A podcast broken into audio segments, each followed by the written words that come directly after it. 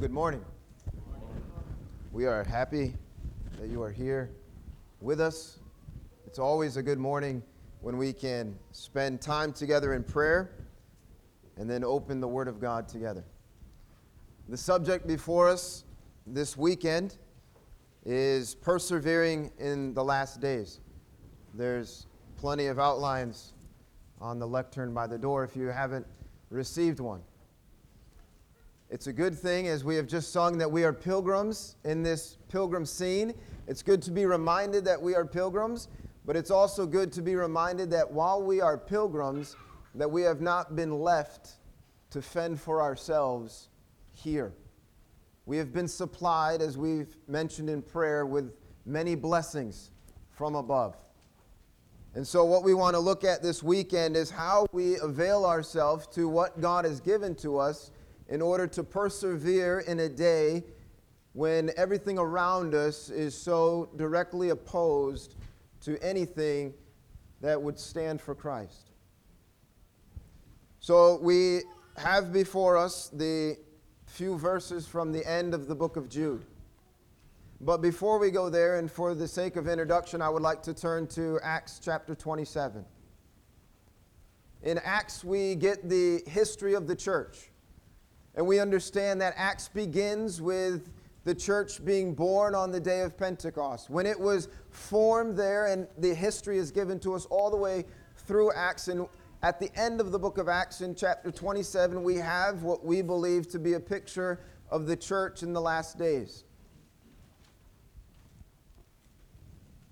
Acts 27, it tells us the account of the shipwreck when Paul was sailing to Rome. We don't have time to read all 44 verses this morning because I'm supposed to be done by 10 o'clock.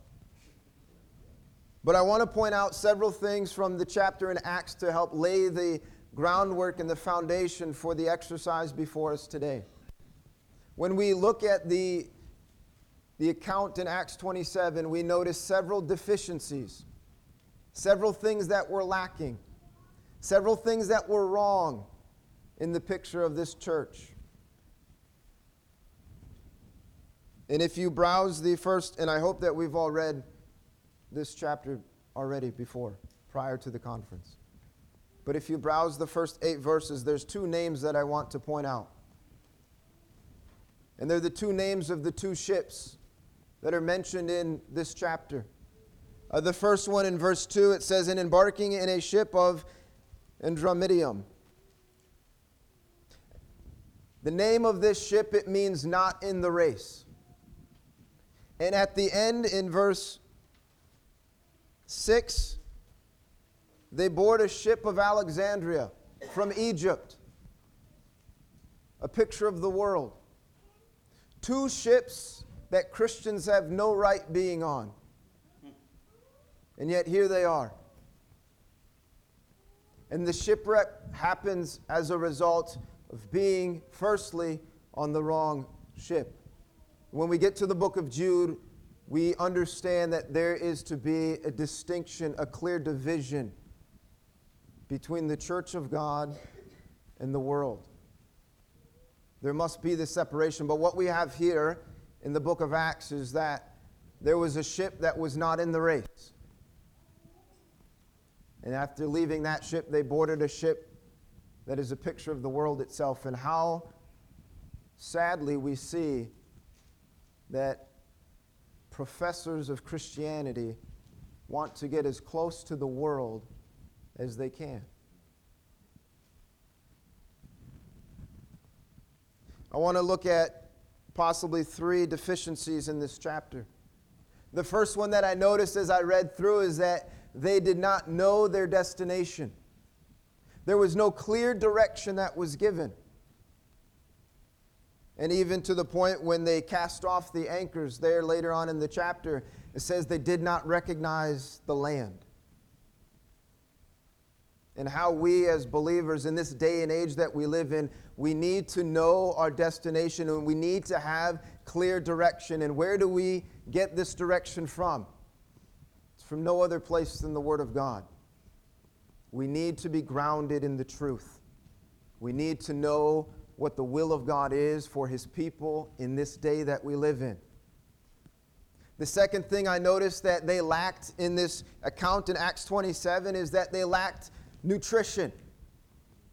And mostly because they were fasting for a time, but then they went without food for 14 days. And then when the ship was beginning to be tossed, they started to throw off the food that they had left on the ship to the point where Paul had to encourage them to take food and to eat and to strengthen themselves.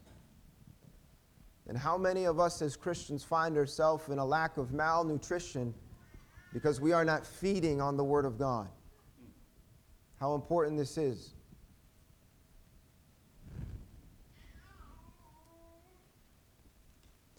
When we read through this chapter, the wind is mentioned several times. The first two times that it's mentioned in verses 1 to verse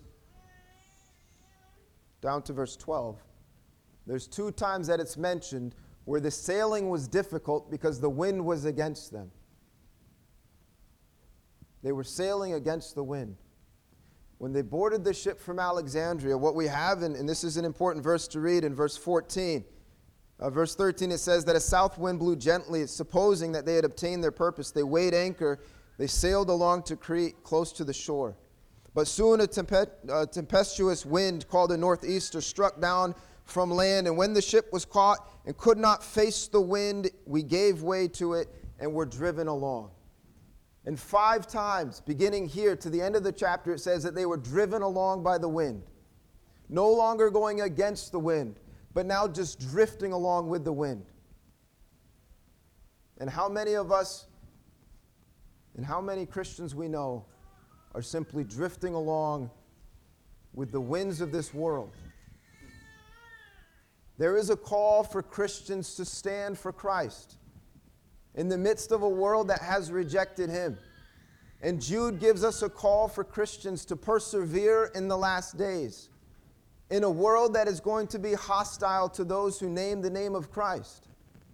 We are to go against the current. But what happens is when we are not in the right place and we are not feeding ourselves on the right source, we find ourselves drifting along and being driven by the wind. And so, what we have here in Acts 27 is a very dismal, gloomy picture of the church in the last days. It comes down to the point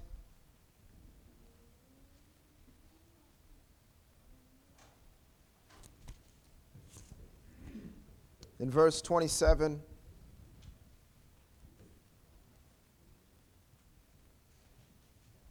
I'm sorry, 29, it says that they're carrying on. The 14th night had come. They were driven across the Adriatic Sea about midnight.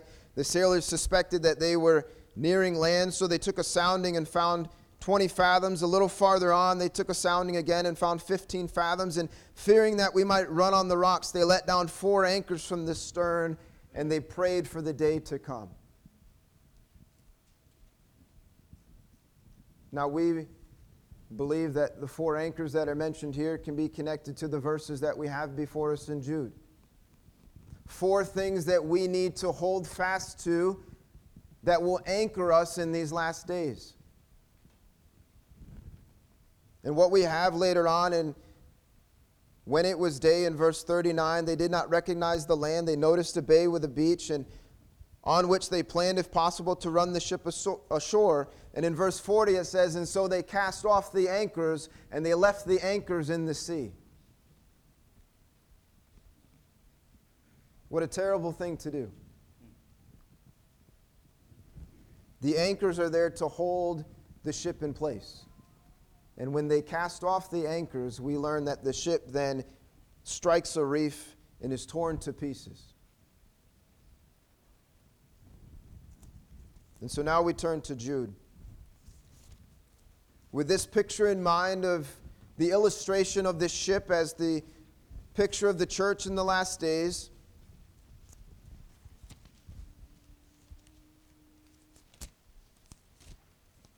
We come to the, the book of Jude. And even though it's short, we don't have time to study the whole book.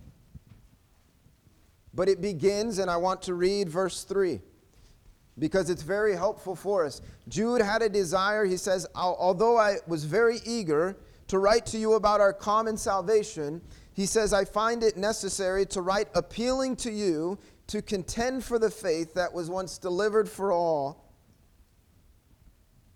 to the saints.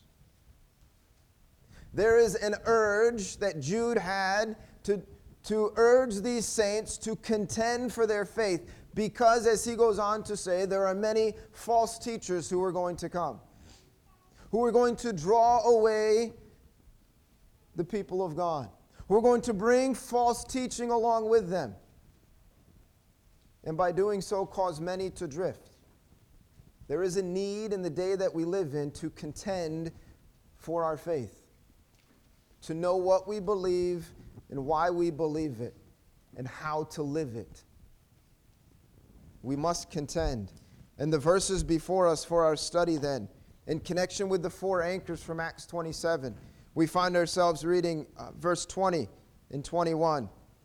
He says, But you, beloved, building yourselves up in your most holy faith, and praying in the Holy Spirit, keep yourselves in the love of God, waiting for the mercy of our Lord Jesus Christ that leads to eternal life.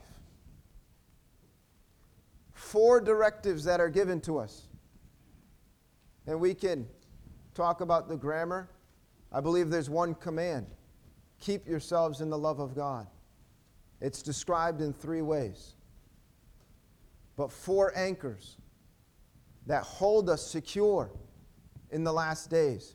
What's interesting, if you read the description of the false teachers that are mentioned in Jude, the last thing that's mentioned about them in verse 19 is that it is these who cause divisions, they are worldly people.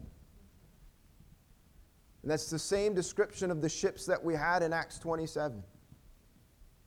And so there needs to be this distinction. I want to focus on, for two minutes, on three words because we'll study the four anchors together in our readings.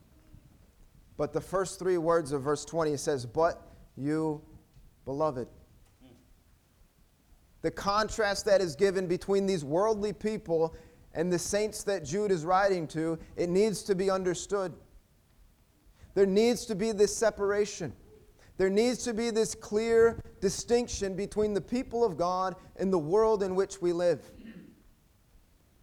Forgetting these things, neglecting these things, Paul tells Timothy, many have shipwrecked their faith because they have not held this distinction. And so that's the first thing I want to point out in Jude is that this contrast. But secondly, it's given to you. And I believe that it is a personal, individual responsibility of each Christian to anchor themselves with these four truths that are brought out in Jude. It's not the responsibility of the older brothers in the meeting, it's not the responsibility of your parents. It's each one's responsibility to build yourselves up in your most holy faith, to pray in the Spirit, to keep yourselves in the love of God, and to look forward to that day when Christ will come back. This is an individual command that is given. But also notice it's not given as a reprimand, it's given out of affection. He says, But you, beloved, my dear one, and how we need to embrace each other with the love of Christ. Because in these last days, we live in a world that hates those who name the name of Christ. We cannot hate each other. We must display the affection and the love of Christ to one another so that we can encourage one another, so that we can assist each other in building ourselves up in our most holy faith. So, with the Lord's help, we want to look at these four anchors. And I would point out one more connection between Acts 27 and Jude. Jude closes with this doxology Now, to him who is able to keep you. Acts 27, it closes with the promise that the Lord gave to Paul that not a single one would perish. And after the shipwreck, every one made it to shore safely. In these last days, we have not been left without a resource. And more than that, we have a God who is able to keep us. So may we look to him for the strength that we need. As we look to his word for the teaching and for the direction as to how he would desire us to live in these days, may we trust and rely upon his faithfulness for his name's sake.